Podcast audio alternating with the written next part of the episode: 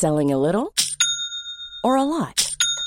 Shopify helps you do your thing however you cha-ching. Shopify is the global commerce platform that helps you sell at every stage of your business. From the launch your online shop stage to the first real life store stage, all the way to the did we just hit a million orders stage. Shopify is there to help you grow. Shopify helps you turn browsers into buyers with the internet's best converting checkout.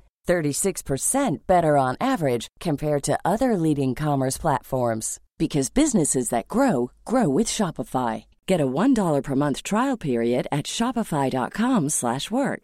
shopify.com/work. Hey, I'm Ryan Reynolds. Recently, I asked Mint Mobile's legal team if big wireless companies are allowed to raise prices due to inflation. They said yes. And then when I asked if raising prices technically violates those onerous 2-year contracts, they said, "What the f*** are you talking about? You insane Hollywood ass."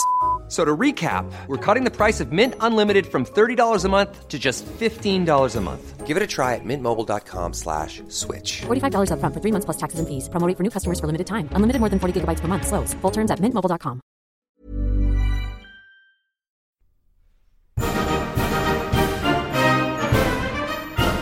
Many years ago, Riley Knight completed a degree in history. This proved to be a bad move, as it was absolutely useless for him. Until now, here's some half-assed history.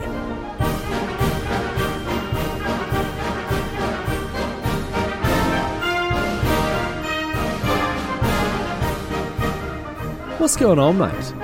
Great to have you along for some more half assed history. This week on the agenda, going to be having a chat about Sir Isaac Newton, one of, if not the most famous scientist in human history, whose work on mathematics and physics would forever change our knowledge of the universe. Now, Newton, of course, was English. He came along at a time when scientific investigation and, and progress was at, uh, at a fever pitch all throughout Europe, really, right in the middle of the Enlightenment here. All sorts of discoveries being made about all sorts of things. Um, but Newton, I think it's fair to say he topped everyone. He really did. His magnum opus, a book called the who Philosophiae Naturalis Principia Mathematica, really snappy title there, Newt's mate. Um, it uncovered some of the most some of the some of the fundamental laws of the universe and Newton's insight into the inner workings of physics and motion and gravity was was all backed up with incredibly advanced and far-sighted mathematical technology, which he himself invented, calculus, right? Um, essentially, what it boils down to is the fact that the, the maths that he was doing as, as part of his work on all this uh, on, on all this physics stuff, the maths he was doing was so complicated that he had to invent a whole new type of maths just to work through his theories. But it doesn't stop there. On top of this, he also did pioneering work in the field of optics, investigating the properties and the characteristics of light. He built the world's first reflecting telescope. Um, we still we still use reflecting telescopes to this very day. Um, and his second most famous work, a book called Opticks, would have very easily stood on its own as a magnum opus. For any other scientist, this would have been an incredible lifetime achievement piece of work, right?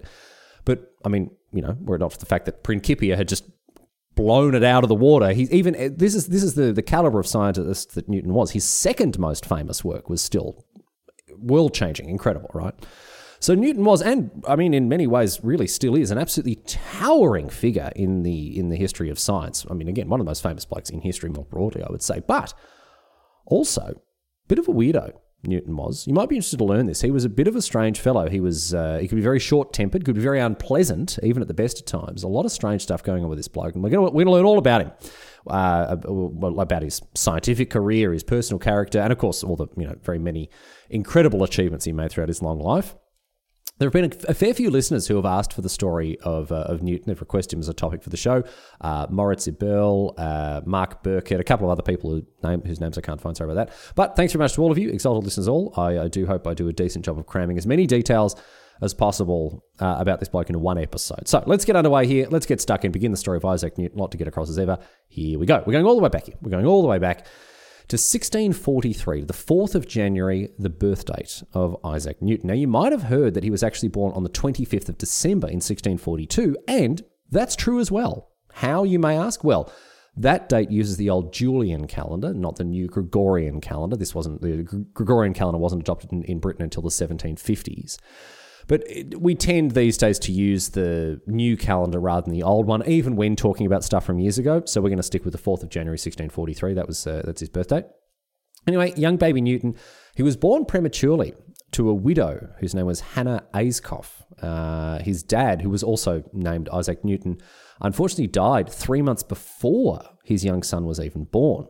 And apparently, Newton was so small when he was born. As I say, he was a premature baby, and he was so small when he was born that his mum said that she could put him inside a mug, right? A mug, the, I mean, a big mug around the size of a litre, but still, tiny little baby. But he did survive. He survived his premature birth, and at the age of three, he was sent to live with his grandma when his mum remarried. So poor old Isaac, he sort of foisted off on grandma there. But he did receive a very good education as a youngster. Uh, he spent his teenage years at a fancy grammar school, school called the King's School, where he learnt Latin and, and Greek and mathematics. And even at a young age, uh, Newton dem- demonstrated his quick mind and his curious and inquisitive nature, although he wasn't always the most socially well adjusted student, and that translated into his adult life as well. He wasn't the most socially well adjusted adult either. So um, one of the reasons apparently he did, he did very well at school uh, was to rub it in the face of another kid who bullied him, right? So apparently got picked on at school and his way. I mean, look, you know, they say living well is the best revenge, but it also does sound like the sort of thing a huge nerd would do. While I'll show those bullies, I'll go and get really good grades and and be very successful. I mean, what an absolute nerd! And look, he was. I mean, he, he was the king of the nerds. Really, there's no doubt about it. The bloke was clever, unbelievably intelligent, but he also did some really dumb things throughout his life. The classic nerd's high intelligence and low wisdom. And also, on top of this, like a true word, as I say, wasn't hugely socially well adjusted. He was prickly and difficult. He was he was suspicious of everyone, deeply introverted. We'll talk about uh, this a, a, bit more later on uh, throughout the episode. Anyway, in 1661, age of 18, he went off to Cambridge University, studied at Trinity College, where he spent most of his time investigating mathematics uh, and physics.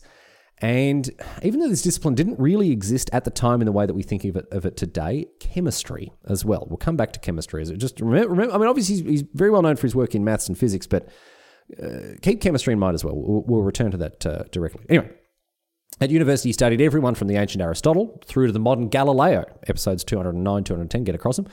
Um, although his studies were interrupted in 1665 when the university closed because of A, and this might hit a little bit too close to home for us these days, the university closed because of a pandemic. The bubonic plague was running rampant through London in 1665 and 1666, and so Cambridge closed and Newton was sent home. However, he did not waste the lockdown. He did not waste the pandemic. He continued his studies privately. He extended and expanded his learning at university, and he started to write texts and essays that would go on to become the foundations of these you know, later monumentally important works that we've already talked about. Now, specifically, he made some incredible groundbreaking progress in mathematics. And I mentioned before, he developed calculus, a whole new flavor of maths all by himself. But Despite this, right, despite the enormous weight of the work, the inventions and discoveries he'd made, you know, at a very young age in his early 20s, he just didn't really tell anyone about the about the progress he'd made. He didn't really tell anyone about calculus. He did publish smaller essays and appeared in footnotes here and there of some of his work, but the full breadth of the amazing progress he'd made in maths was kept very close to his chest for whatever reason. Anyway, after returning to Cambridge when it reopened in 1667, he was better educated and more informed on maths and physics and, again, chemistry, we'll come back to this, than ever before. And he began his career as an academic. He became a professor just two years later in 1669, and he was well on his way, even as a young man, to changing the course of scientific history.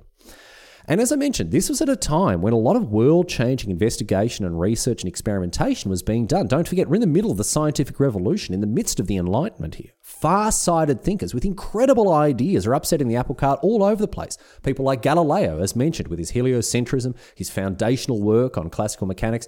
Newton was ready to cast his hat into the ring as well. Although I have to say, I do have to say this he didn't really have the same obsession with scientific rigor that Galileo did. And this is where we're going to come back to that uh, to the topic of chemistry that I mentioned before. Newton maintained a lifelong interest in the occult and the supernatural and the mythological, And he was very ready to incorporate things like magic and alchemy into his research. Now, look, you know, we're not here to have a go at the bloke. You can't get him all right. But one of the most frustrating things about learning, you know, learning about Isaac Newton, his career, was finding out just how much bloody time he spent trying to turn lead into gold and trying to find the philosopher's stone.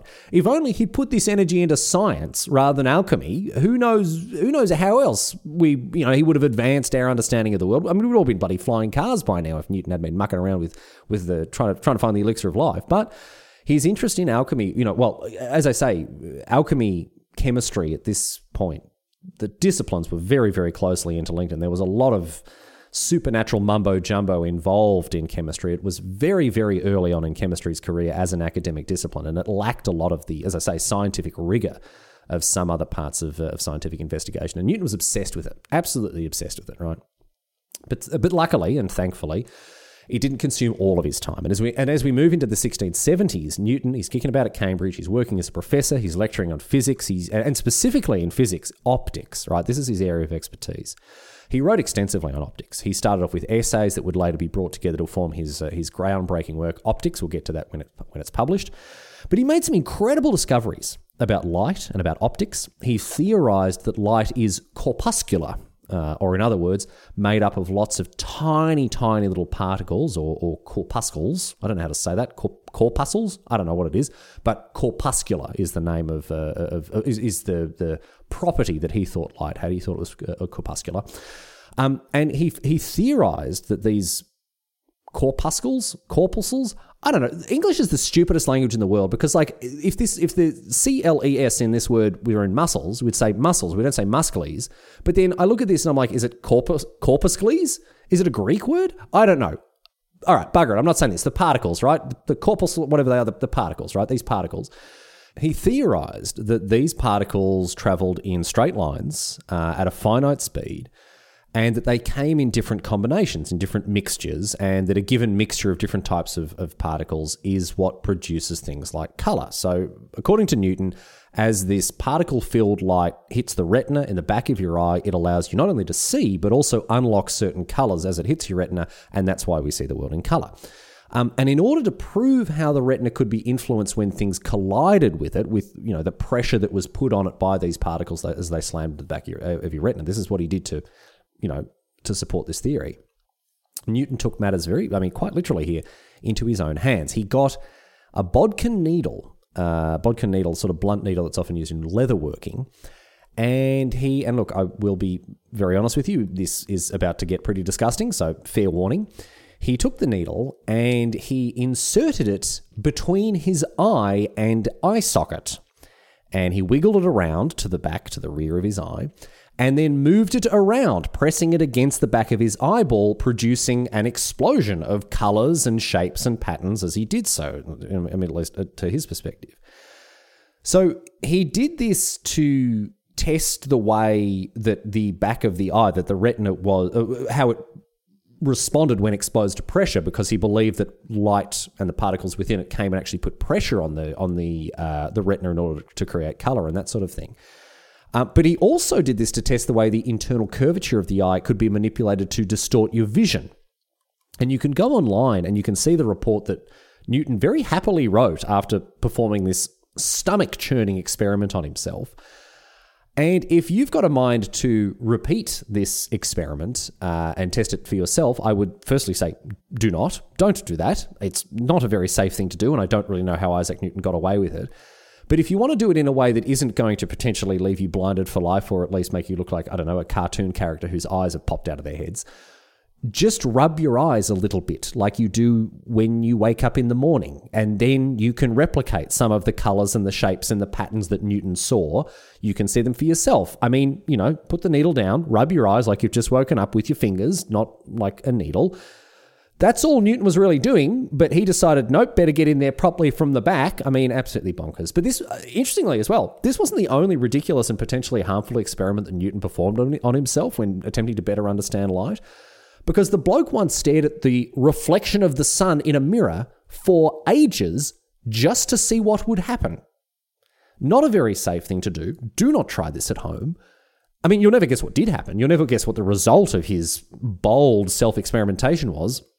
He was blinded for three days and couldn't get the after image out of his vision for months after that. I mean, we say he's one of the smartest blokes in history, and it's difficult to argue when you see some of his incredible scientific achievements. But, mate, what are you doing? I mean, don't stare into the sun. Who needs to be told that? What a. a mm, anyway.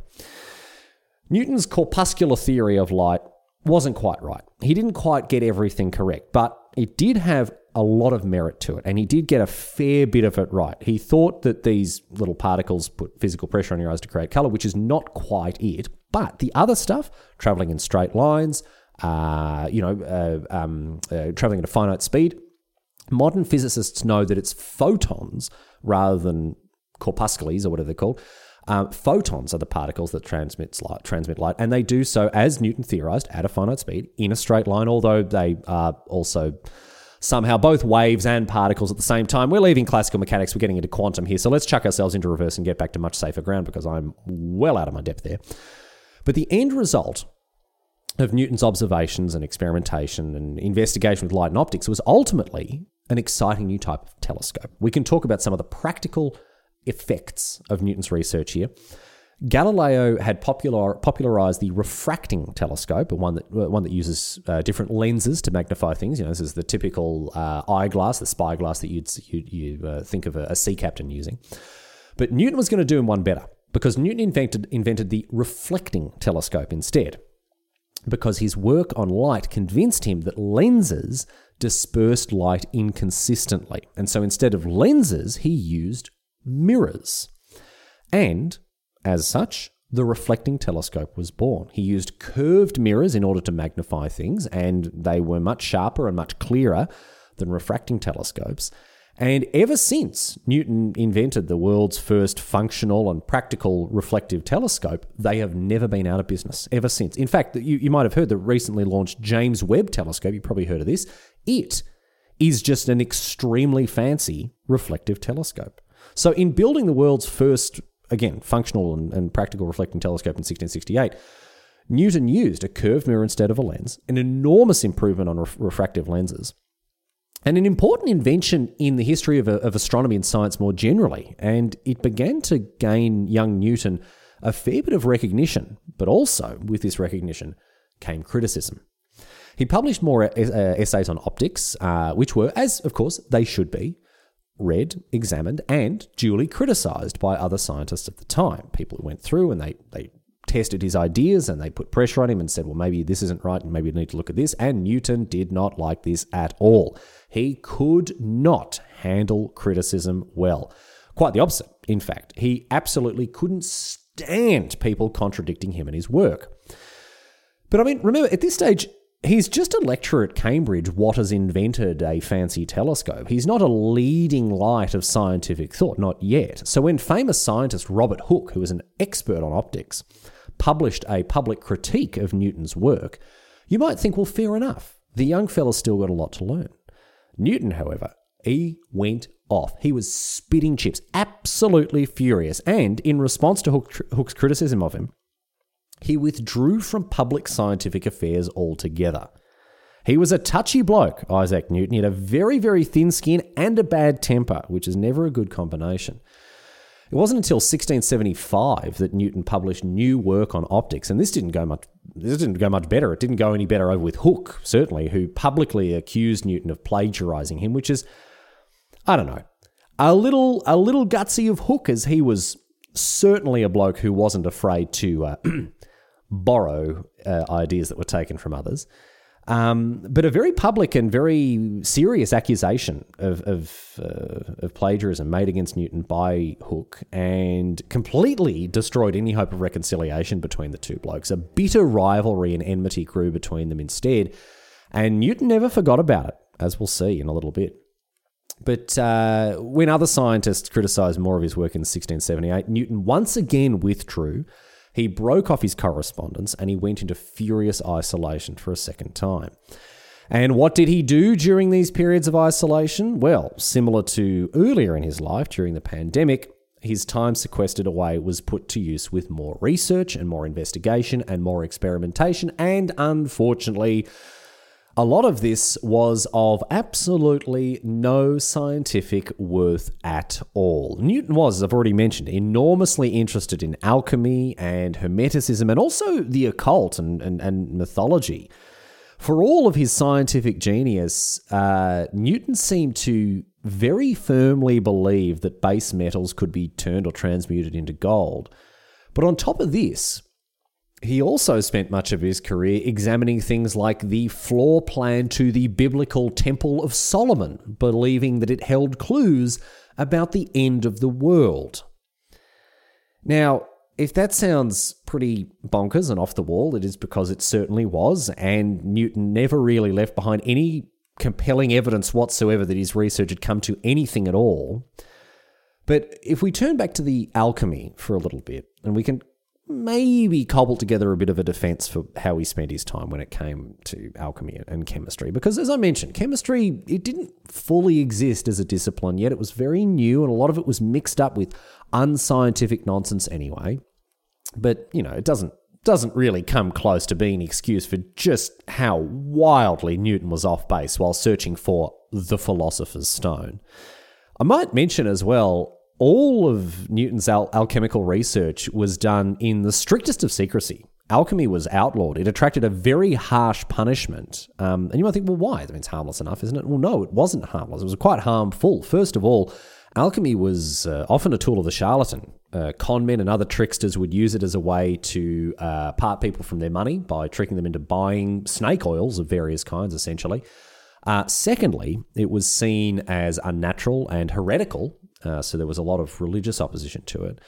But my favorite reason for the the outright banning of alchemy, at least in England, right, was that the government was at least a little bit worried that alchemy might actually be real and that base metals could, after all, be transmuted into gold. And if this happened, gold would become worthless, the government treasuries would be useless, and mass chaos would doubtless ensue. So I do find it very funny that the English government outlawed alchemy, at least on some level, because they were worried that it could be real. Anyway, for all these reasons and more, Newton kept his alchemical research very private, although a lot of his writing on the topic has survived, not that it has anything of much scientific worth in there. And there was also all the stuff about Solomon's temple, and look, I'm not going to get into that all that much, but the long and, the long and short of it is this Newton believed that the Christian God had, had chosen him specifically to unravel prophecies hidden inside biblical scripture, and for many, many years he sought after a code that was hidden in the Bible. This is all Dan Brown Da Vinci Code style nonsense, absolutely nothing to it but it did mean that he studied, of all things, the architectural prop- properties and proportions of the Temple of Solomon, believing that it hid secrets about the end of the world. And Newton duly prophesied that the world would end no earlier than 2060. So we've got a little bit, at least we've got a little bit of time left. But for those of you who remember all the fuss about the Mayan long count back in 2012, look forward to a whole lot of nonsense about Newton in four decades or so. Anyway.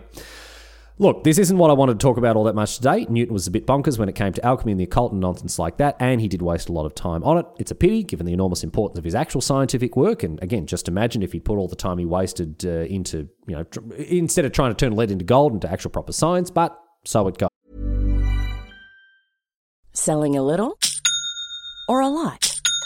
Shopify helps you do your thing however you cha-ching. Shopify is the global commerce platform that helps you sell at every stage of your business. From the launch your online shop stage to the first real life store stage, all the way to the did we just hit a million orders stage.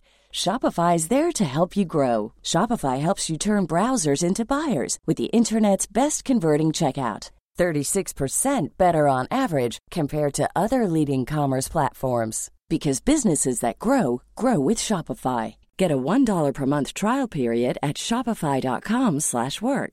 shopify.com/work. Ryan Reynolds here from Mint Mobile. With the price of just about everything going up during inflation, we thought we'd bring our prices down. So to help us, we brought in a reverse auctioneer, which is apparently a thing. Mint Mobile unlimited premium wireless. Ready to get 30, 30, bit to get 30, bit to get 20, 20, 20, bit to get 20, 20, bit to get 15, 15, 15, 15 just 15 bucks a month. So, Give it a try at mintmobile.com/switch. slash $45 upfront for three months plus taxes and fees. Promo rate for new customers for limited time. Unlimited more than 40 gigabytes per month. Slows. Full terms at mintmobile.com. But we can get back to the proper science now as we bring in a bloke named Edmund Halley, whose visit to Newton in, uh, in 1684 would bring about a colossal change in both science and mathematics. Now, Edmund Halley, really interesting bloke, uh, bloke uh, who obviously Halley's Comet is named for. Um, uh, he was an amazing scientist himself. He did a lot of important work in astronomy. He include, uh, including obviously predicting when the comet that bears his name would reappear in the sky. Although we're not there yet, he couldn't have done that without Newton. But he's also a sea captain and, and an inventor, and really interesting bloke. Halley. We, we may cover him in a future episode. But in 1683, Halley was having dinner with Robert Hooke, the bloke who had slagged off Newton earlier uh, and another famous astronomer whose name was Christopher Wren. Um, uh, he might be more actually famous, Christopher Wren, as an architect rather than an astronomer. He designed St. Paul's Cathedral in London. But the three of them, they're having dinner, they're chatting about, you know, the motion of celestial objects, as you do at a dinner party. Um, and while it was well known that things like planets tended to orbit in an elliptical fashion, right, no one knew why. And this is the topic of conversation that these three blokes are, uh, are, getting through, they're getting their teeth into, talking about why planets tend to tend to orbit in, in ellipses, right? And as none of them could suitably explain why this took place, given the knowledge that they all had, Wren issued the two of them a challenge. Wren issued uh, Halley and Hooke a challenge. He said, Listen, you blokes, I will give the princely sum of 40 shillings to the first one of you two who can come to me with an explanation as to why orbits are usually elliptical. Now, Hooke, who does seem to have been a bit of a bullshit artist at the best of times, he claimed that he already knew, he'd already figured it out, and he also wasn't going to tell anyone. He refused to say, so as to give Halley a fair go and to give him the satisfaction of working it out for himself. Absolute nonsense. Hooke never before or after gave any indication that he had any idea whatsoever. But Halley accepted the challenge in good faith and he went for it. But he didn't have much luck on his own. He didn't have much luck in cracking the case as to why orbits were elliptical rather than, you know, circular or I don't know. I guess an orbit's never going to really be triangular. There'd have to be a lot of very interesting things going on there. But, you know, he couldn't figure out why orbits were elliptical. And so he began to refer to other scientists, other learned gentlemen, and there was one scientist in particular uh, who had dabbled in this sort of thing throughout his career so far that he ended up attending to and, and having a meeting with in, in, in the next year, in 1684. And that man was, of course, Isaac Newton. Halley met with him in, in 1684, and after asking Newton why orbits tended to be elliptical, Newton said to him, Oh, yeah, actually, wait a second. Um, I did figure that out. Uh, hang on, let me find a bit of paper. The thing is here, he's not pulling a Robert Hooke. Newton had in the years previous calculated the the the you know orbital motion that involved planets orbiting in an ellipsis, and he had the proof to back it up that he'd written down somewhere. So he's you know digging through all his papers. Halley's there scratching his head, saying, "Mate, you've got the answer to one of the preeminent scientific questions in early astrophysics, and you're talking about like it's a shopping list that you put down somewhere. What do you mean?" But Newton, he's looking everywhere, high and low, going through his drawers, pulling everything out, and he goes, "Oh, mate, I can't find it." I just can't find. I'm so sorry. I know I had it here somewhere. No idea where it's gone. Sorry about that, mate. But I'll tell you what, I'll do you one better. I mean, Halley's jumping out of his skin here. He's going, I mean, this might not sound like much to us these days, but this is like someone discovering something absolutely world changing. Like, I don't know, like um, how to put a USB stick into your computer the right way around, first time every time. And then just not being able to find the bit of paper that they wrote it down on. It's huge. But Newton goes, mate, I'll do you one better. Don't worry about it. I'll rewrite it. I'll do a better job this this this time around too. I'll get it all sorted out. I'll send it to you, and then I'll give you your proof. Don't even worry about it. And so, with Halley's visit, Newton was given a new project. He once again sequestered himself away, and he began to work on redoing his proof on elliptical orbits. And three months later, Newton sent Halley a short essay about nine pages long, which answered this problem as promised but Newton didn't stop there. This incredible piece of scientific output was just the beginning for Newton, if you'll believe it. Because what it did, it launched him into the greatest project of his entire life. He continued to expand his works on physics and motion, and ultimately, of course, gravity. as he got deeper and deeper into the rabbit hole that Halley had opened up for him. He is said to have been so obsessed with this project that he would often forget to eat or drink, or he would he's out for a walk, he'd rush back to his desk at all hours of the day or night. Whenever he thought of an idea that he wanted to include, he'd write it down before he'd even sat down. Isaac Newton was a bloke who was so obsessed with his work, even at the best times, that there are stories about him waking up in the morning, going to get out of bed, and halfway out of his bed, like he would pause as an idea came into his head, and he would stand there frozen in time while he turned it over in his mind. Halfway, it was, you know, he was bloody pulling his pants up in the morning as he's getting dressed. This bloke had an incredibly sharp mind, but it was also one that was very, very easily distracted from boring things like, you know, eating and drinking and getting dressed. And all of its attention was solely focused on the problems that had been put in front of him by Halley and problems that grew from those problems as well as he went deeper and deeper and deeper into the world of the physical laws that govern our day to day life in the universe. He was so consumed with this project, and this will show you just how much he cared about it, that he even stopped all of the alchemical nonsense for a few years. He was so obsessed with his work in physics that he stopped trying to turn lead into gold for a while.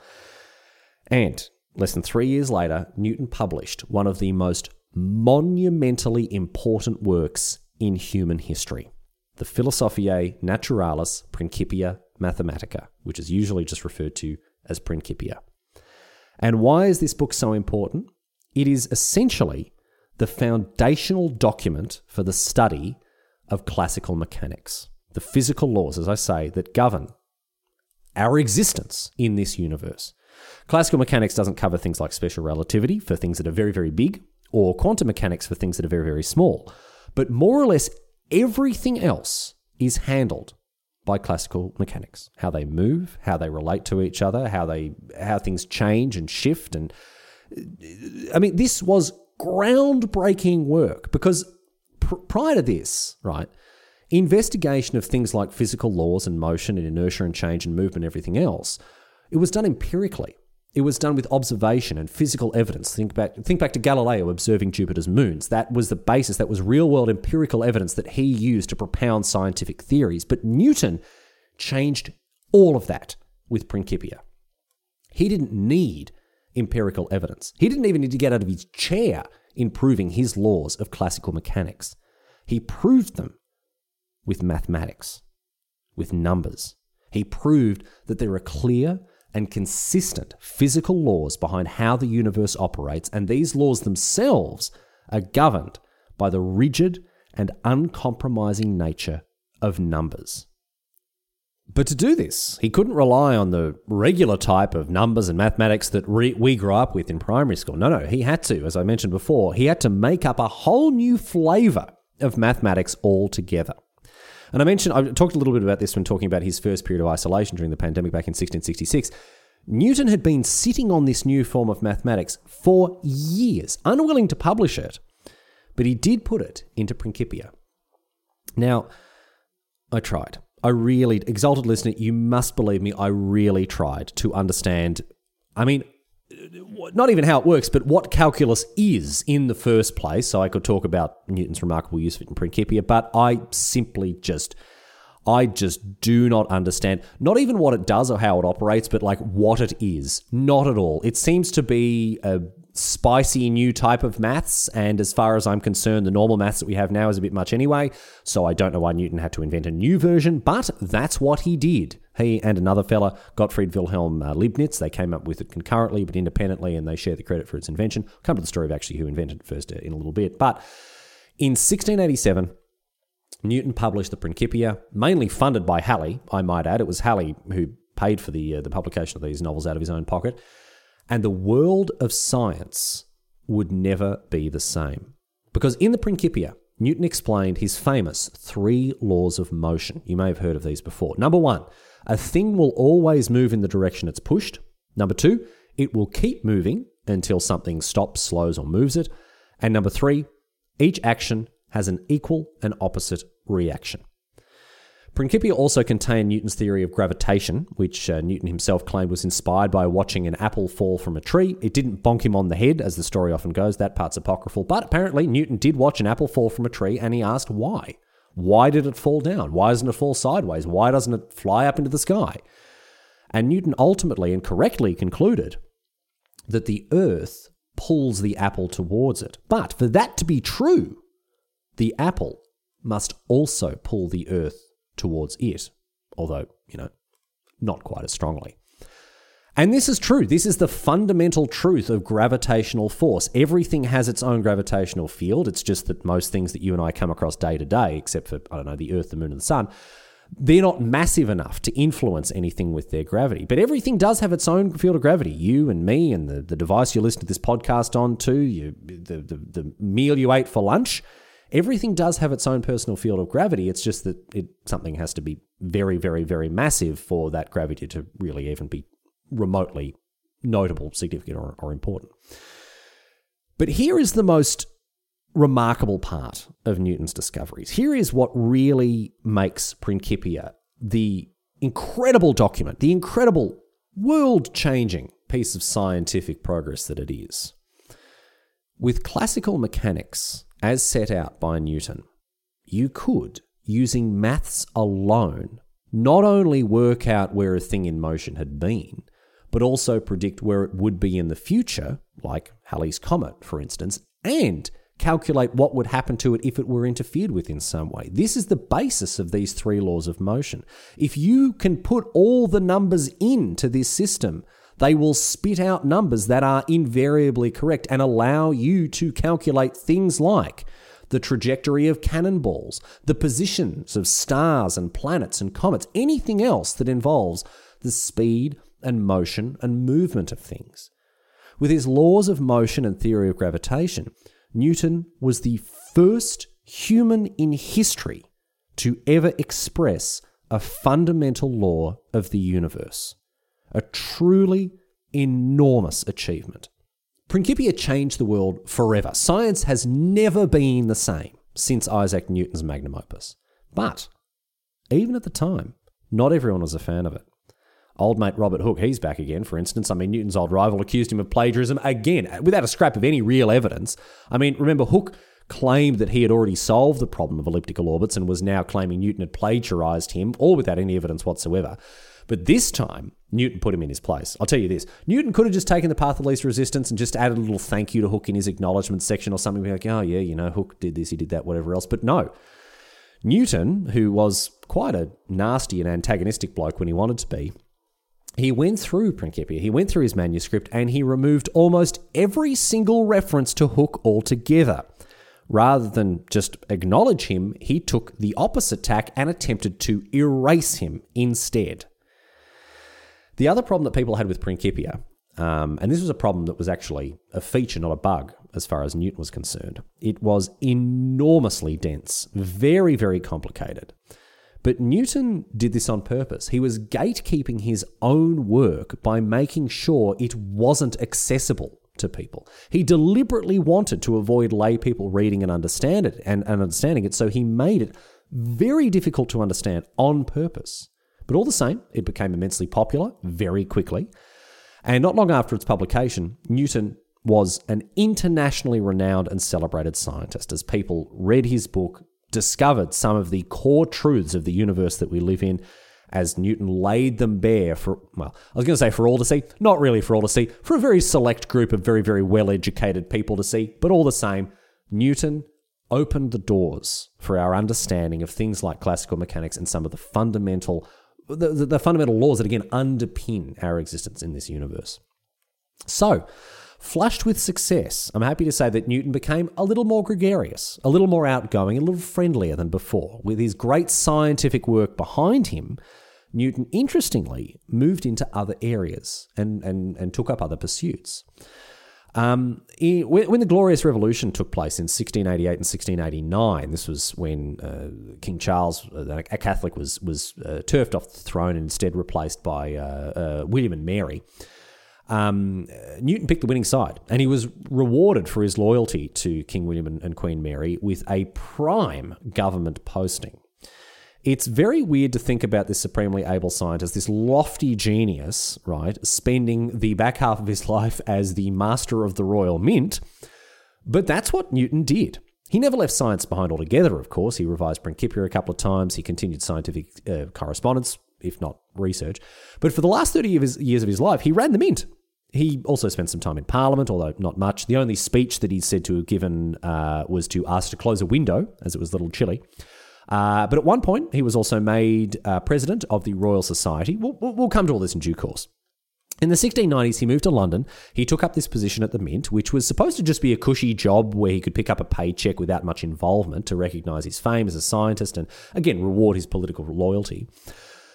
But instead, Newton was not a bloke given over to half measures, and he went very hard in his job at the Mint. Uh, counterfeiting and clipping were two huge problems that were plaguing English currency at the time. Counterfeiting, obviously, you know what that is, making fake coins, but clipping involves cutting tiny, tiny bits off of coins, which, again, remember, at that point in history, were made with precious metals. So if you could take a coin, cut a little bit of the precious metal away, and then still spend it for the same amount, you you've made yourself a you know a healthy profit. Imagine if you took I don't know like a two dollar coin, you cut ten percent off of it, you've got twenty cents left off that you cut off of it, and then you go and spend the remaining one dollar eighty for its full value of two dollars. I mean, that's a it's a very sneaky way to make a little profit and you know make these coins stretch a lot further than they would otherwise. Heavily, heavily illegal.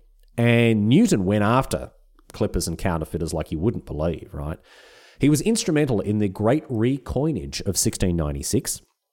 And uh, as part of his uh, I guess, pursuit, his dogged pursuit of these counterfeiters and clippers, he would disguise himself, sneak into, into shady inns and taverns that were known to be places where counterfeiters would, uh, would hang out, and he would overhear, eavesdrop on their conversations, gather evidence himself before bringing the hammer down. He sent a lot of counterfeiters to the gallows, let me tell you, and he did a surprisingly good job of rescuing the mint from ruin. After the Act of Union that brought England and Scotland together to form Great Britain, Newton designed new coins. He gave Britain its first common currency, and he stuck in his position at the mint until he died. We don't hear about it much, but Newton really did go off as a government official, not just as a scientist. But that's not all he did during this time. As I mentioned, he spent some time in Parliament. He worked on the odd scientific or mathematical problem here and there, and he corresponded with other scientific giants throughout Europe. In 1701, he resigned his professorship at Cambridge, and in 1703, he was appointed as the president of the Royal Society, the British Academy of Sciences. Um, and these days, it's traditional for presidents to serve a single term of five years at the Royal Society. But Newton, however, he stayed in the position until he died, spending two and a half decades as president. In 1704, he published another work. He, he published Opticks, uh, a book that collated and compiled all of his work on, you'll be surprised to learn, optics. Uh, and as I mentioned before, this would very easily have been any other scientist's magnum opus. It was yet another groundbreaking scientific document explaining the nature of light and colour and all these other things. It explained how light can be diffracted or broken up into colours by prisms. And of course, it triggered another bit of dispute with Robert Hooke, who seemed to have spent half his life fighting with Newton. But it was another success and another testament to Newton's genius as a scientist. And his success as both a public servant and as a preeminent scientist won him a lot of royal favour. In 1705, he was knighted by Queen Anne, becoming Sir Isaac Newton, and he spent a lot of time in and around the royal court as a bit of an identity, as a, as a very, as, a, as I say, very successful scientist there. But it wasn't all smooth sailing in the back half of Newton's life, I have to say. In 1711, he got into a long and protracted argument with Leibniz, this guy that I mentioned before, the bloke who had also come up with calculus. Uh, and the two men fought about who had actually got there first. Leibniz had published a full account of his invention of calculus before Newton had. But you remember that when he was young, in his early 20s, Newton had discovered and put calculus to use, even as a student. Even he just he just didn't actually publish his full set of ideas. But Newton relied on the partial publication of some of his ideas as proof that he had indeed got there first, and he did everything he could to besmirch Leibniz's name up and down Europe and Newton's reputation as a scientific genius aided him greatly in slandering Leibniz. And for his part, Leibniz wasn't a very good sport about it either. They ended up bitter rivals. Um, Newton really doesn't seem to have been afraid to put people offside.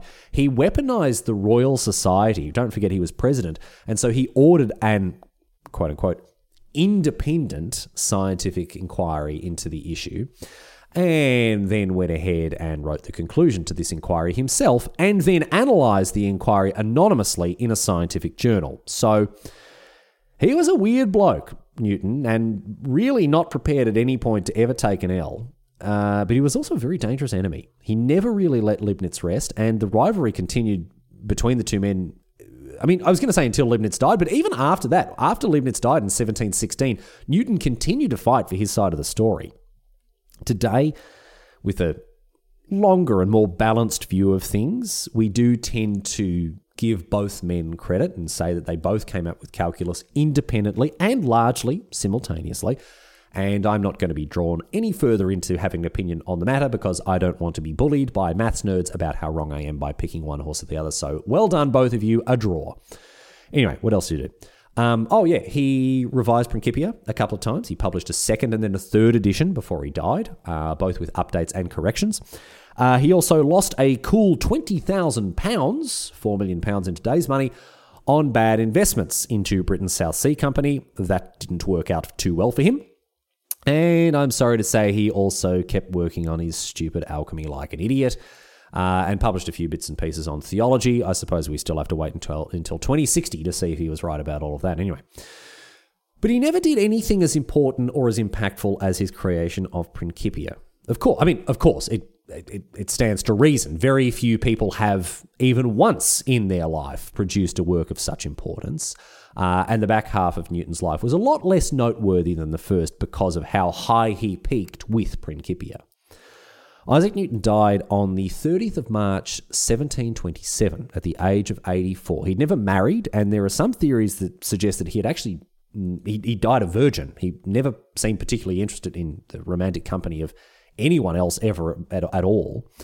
But at the ripe age of 84, he had lived a long life and was held in high esteem by both the scientific community and the royal court in Britain. The long and illustrious life of this supremely gifted and also supremely weird bloke, had finally come to an end after a long, long time. But what a life it was!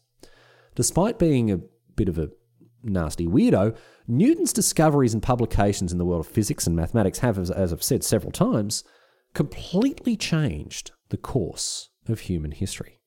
Being the first human in history to uncover and publish a universal law of nature, a fundamental rule about the inner workings of the universe, this bloke once quite modestly described himself by saying that he had seen further than anyone else because he had stood on the shoulders of giants, but even so, he saw a long, long way ahead and forever changed our knowledge and conception of the universe and its rules.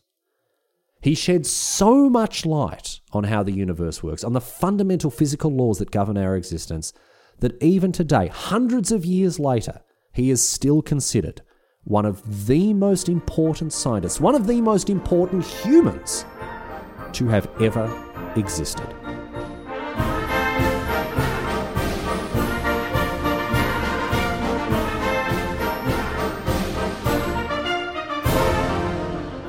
But that's it. That's all she wrote today, sports fans. That is the story of Sir Isaac Newton. And, oh, mate, look, again, as has been the case with so many of these towering figures from history, I feel like I barely scratched the surface with this bloke. But I do hope you enjoyed learning a thing or two about him, his achievements, how, you know, kind of weird he was as well. Uh, fascinating figure. Absolutely fascinating figure from the history of science. Anyway, that's that for this week of Half-Arsed History. I do hope you've enjoyed the show. Thanks for being with us. Uh, all the normal boring housekeeping stuff, ha- uh, halfarsedhistory.net. Of course, you can find uh, everything you need at the website a contact form there. Thank you to all the people getting in touch each week. And of course, links to the merch site if you want to buy anything or the Patreon, uh, uh, patreon.com slash half history if you want to support the show. Thank you to all the people who are doing so. Uh, another round of merch has uh, has gone out to people, so I do hope that's winging its way safely to the people wanting. If you want to get your hands on some exclusive merch, it's not too late.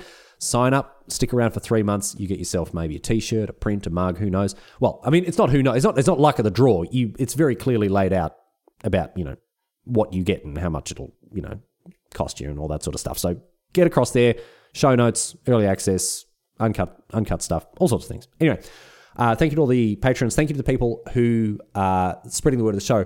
I had a look. I cannot believe this. Over 600 five star reviews on Spotify. That's incredible. Thank you so much to everyone who has gone on Spotify and completely blown me out of the water with all those reviews. iTunes as well. There are some there are a bunch of people who've gone and written lovely things about the podcast on iTunes. If you've got the time, it doesn't take too long at Spotify. It's just a click of a button. If you want to write something on iTunes, you can as well. Thank you so much to the people who are doing this. I'm told that it is very algorithmically beneficial to the show. So if you're not going out to the real world in the meat space and telling your friends and enemies and people you feel ambivalent about about the show, that's fine. But if you can go online and uh, and chuck a review my way, I mean, give it. I mean, let's let's be let's make sure it's going to be a five star review. Come on. I mean, all these you know, people go, oh, you know, leave a review, leave some feedback. I'm, I'm only I'm only really asking you today if you're gonna if you're gonna give me the full five. Come on, come on, because let's let's let's be real here. Let's not muck around. Um, Anyway, thanks for listening. Thanks for being here. Back next week with more nonsense, of course. Uh, but until then, leaving you with a question posed on Reddit. This one about Isaac Newton, and a good question too. Comes to us from Reddit historian Abu Ben Adam, who asks How did Newton survive infancy without getting crushed by the swinging weights of his cradle?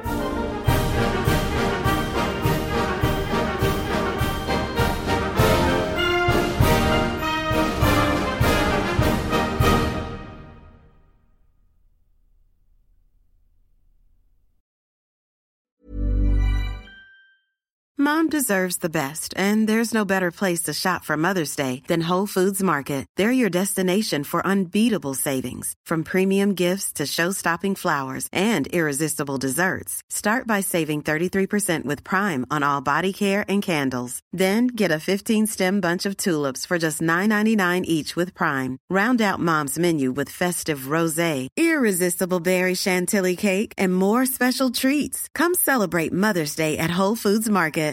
Why don't more infant formula companies use organic, grass fed whole milk instead of skim? Why don't more infant formula companies use the latest breast milk science? Why don't more infant formula companies run their own clinical trials? Why don't more infant formula companies use more of the proteins found in breast milk? Why don't more infant formula companies have their own factories instead of outsourcing their manufacturing? We wondered the same thing. So we made ByHeart, a better formula for formula. Learn more at byheart.com.